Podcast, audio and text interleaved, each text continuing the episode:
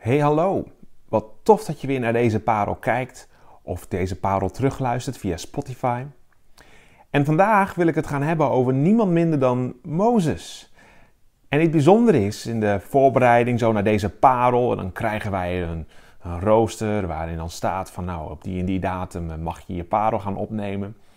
Uh, en ik was zo bezig met het onderwerp en een van de onderwerpen die heel erg op mijn hart lag was het verhaal van Mozes en hoe hij geroepen werd. En uh, waar ik het zo ook met jullie over wil gaan hebben. Maar wat gebeurde er nou?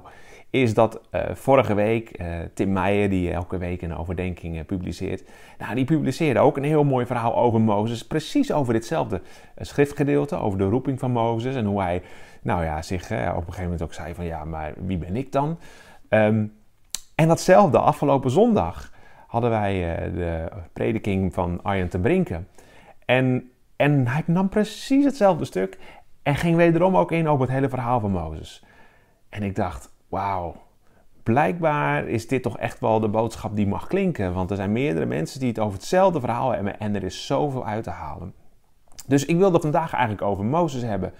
Nou ja, voor en degene die misschien afgelopen zondag ook de prediking hebben gehoord. En als dat niet zo is, dan wil ik echt heel erg aanraden om de livestream terug te, te kijken en terug te luisteren.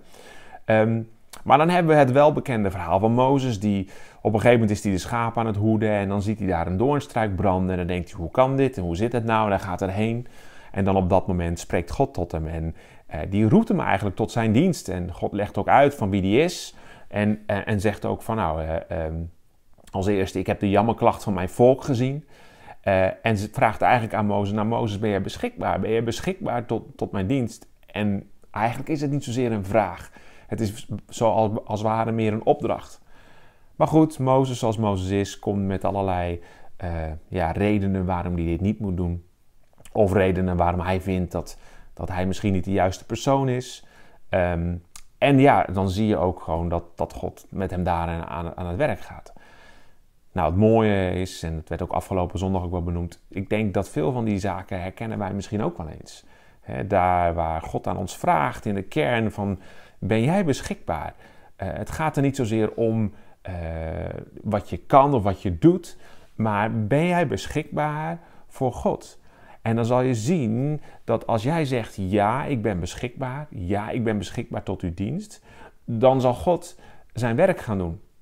Nou, het mooie is natuurlijk van de Bijbel en het verhaal in de Bijbel dat wij eigenlijk ook al de uitkomst weten, hè, hoe het verhaal gegaan is. Want wij weten wat Mozes allemaal gedaan heeft. Hè. Mozes is uiteindelijk uh, op basis van deze ontmoeting met God teruggegaan naar Egypte. Uh, heeft daar met de farao is hij daar in conclave gegaan. Nou, we kennen het verhaal al over alle wonderen en tekenen die daar plaatsvonden. En uiteindelijk hoe dan Mozes het hele volk mocht uitleiden door de Rode Zee, zo richting het beloofde land. En daar onderweg kwamen ze van alles en nog wat tegen. En ik denk alleen daarover, nou, dan is één parel niet genoeg. Er zouden wel heel veel parels aan kunnen wijden over wat er eigenlijk allemaal gebeurt. En hoe wat we daaruit kunnen leren. Maar waar ik het nu vooral voor wil hebben, is een van die momenten waarin Mozes nog in gesprek is met God, terwijl hij geroepen wordt bij die doornstruik. En dat hij eigenlijk wederom weer ja, een, een bezwaar, hè, als het ware omhoog wordt. Ja, maar, maar wie ben ik dan? En, um, en de reden dat ik dit stukje wil uh, uitlichten, is omdat vaak hebben wij als mensen, kan je jezelf ook afvragen oké, ik, ik wil, wil me beschikbaar stellen, Heer, maar wat, wat kan ik dan? Wat, wat ben ik dan? Uh, wat kunt u dan met mij? Ik kan toch helemaal niks? Uh, of dat we dan misschien denken, nou, ik moet eerst allerlei dingen gaan doen of leren voordat ik daadwerkelijk um, God kan dienen. En eigenlijk denk ik dat God in dit stukje met Mozes iets laat zien dat dat misschien toch wel anders is. En het is het moment, en dat staat in Exodus 4, waar Mozes wederom weer bezwaar maakt.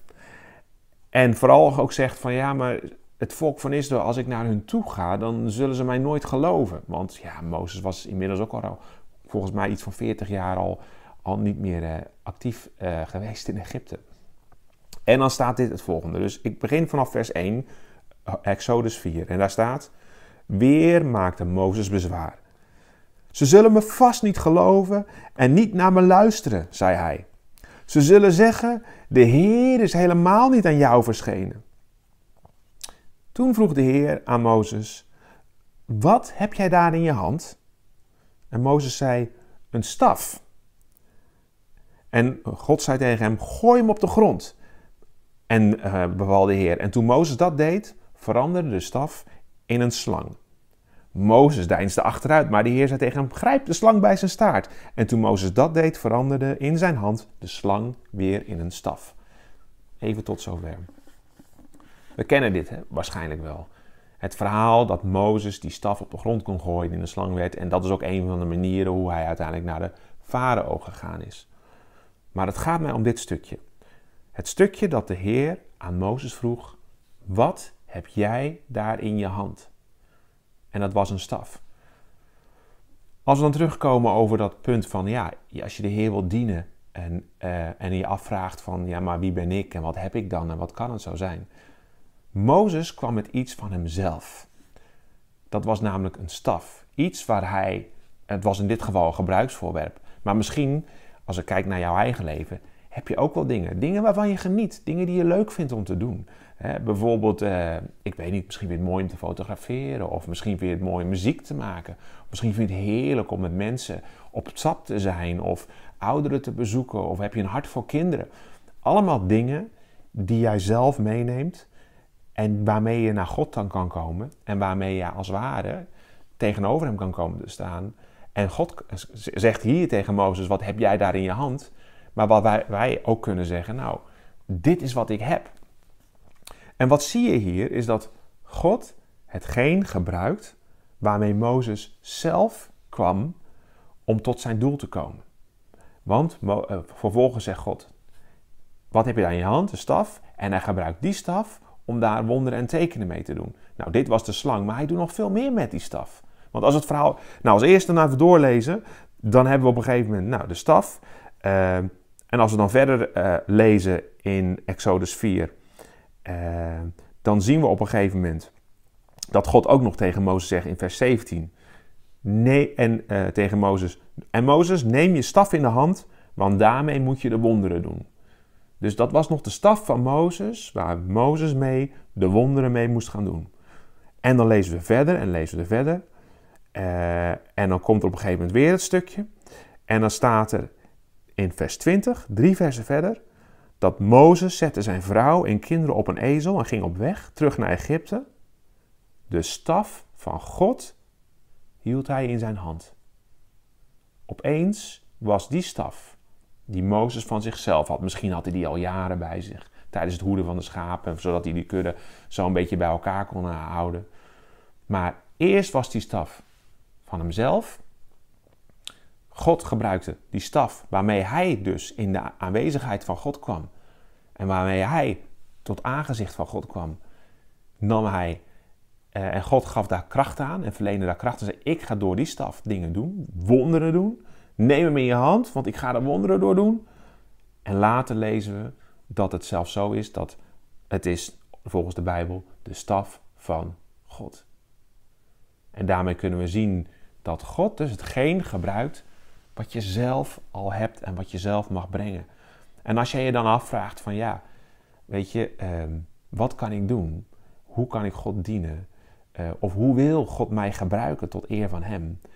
Kijk dan vooral naar de dingen waar je nu al mee bezig bent. Waar je nu al plezier aan beleeft. Waar je nu al um, ja, uh, ontwikkeling in vindt. Waar je misschien voor studeert of op school zit of met je werk mee bezig bent.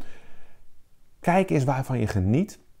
Want het zou zomaar kunnen zijn dat dat hetgeen is wat God juist wil gebruiken. En persoonlijk geloof ik ook echt dat dat juist hetgeen is wat God wil gebruiken. Want dat heeft hij jou gegeven.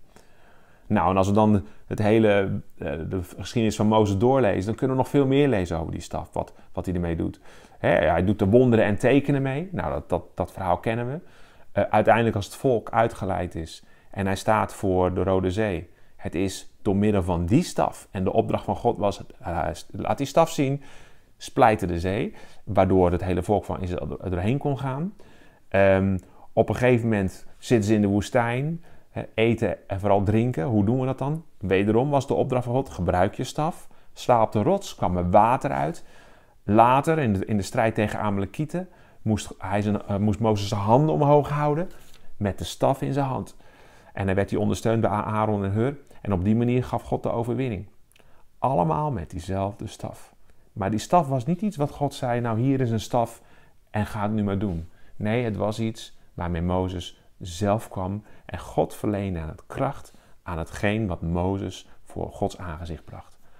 Nou, op die manier wil ik je ook vandaag bemoedigen en uitdagen om hetgeen wat jij in je leven hebt, waar jij ook plezier aan beleeft, de dingen die je doet, de dingen die je mag hebben, misschien talenten of andere dingen waarvan je geniet, om dat zo voor Gods troon te brengen en te zeggen: Hier ben ik, beschikbaar tot uw dienst. En vanuit dat gebed ben ik van overtuigd dat God daarmee zijn werk zal doen in jouw leven.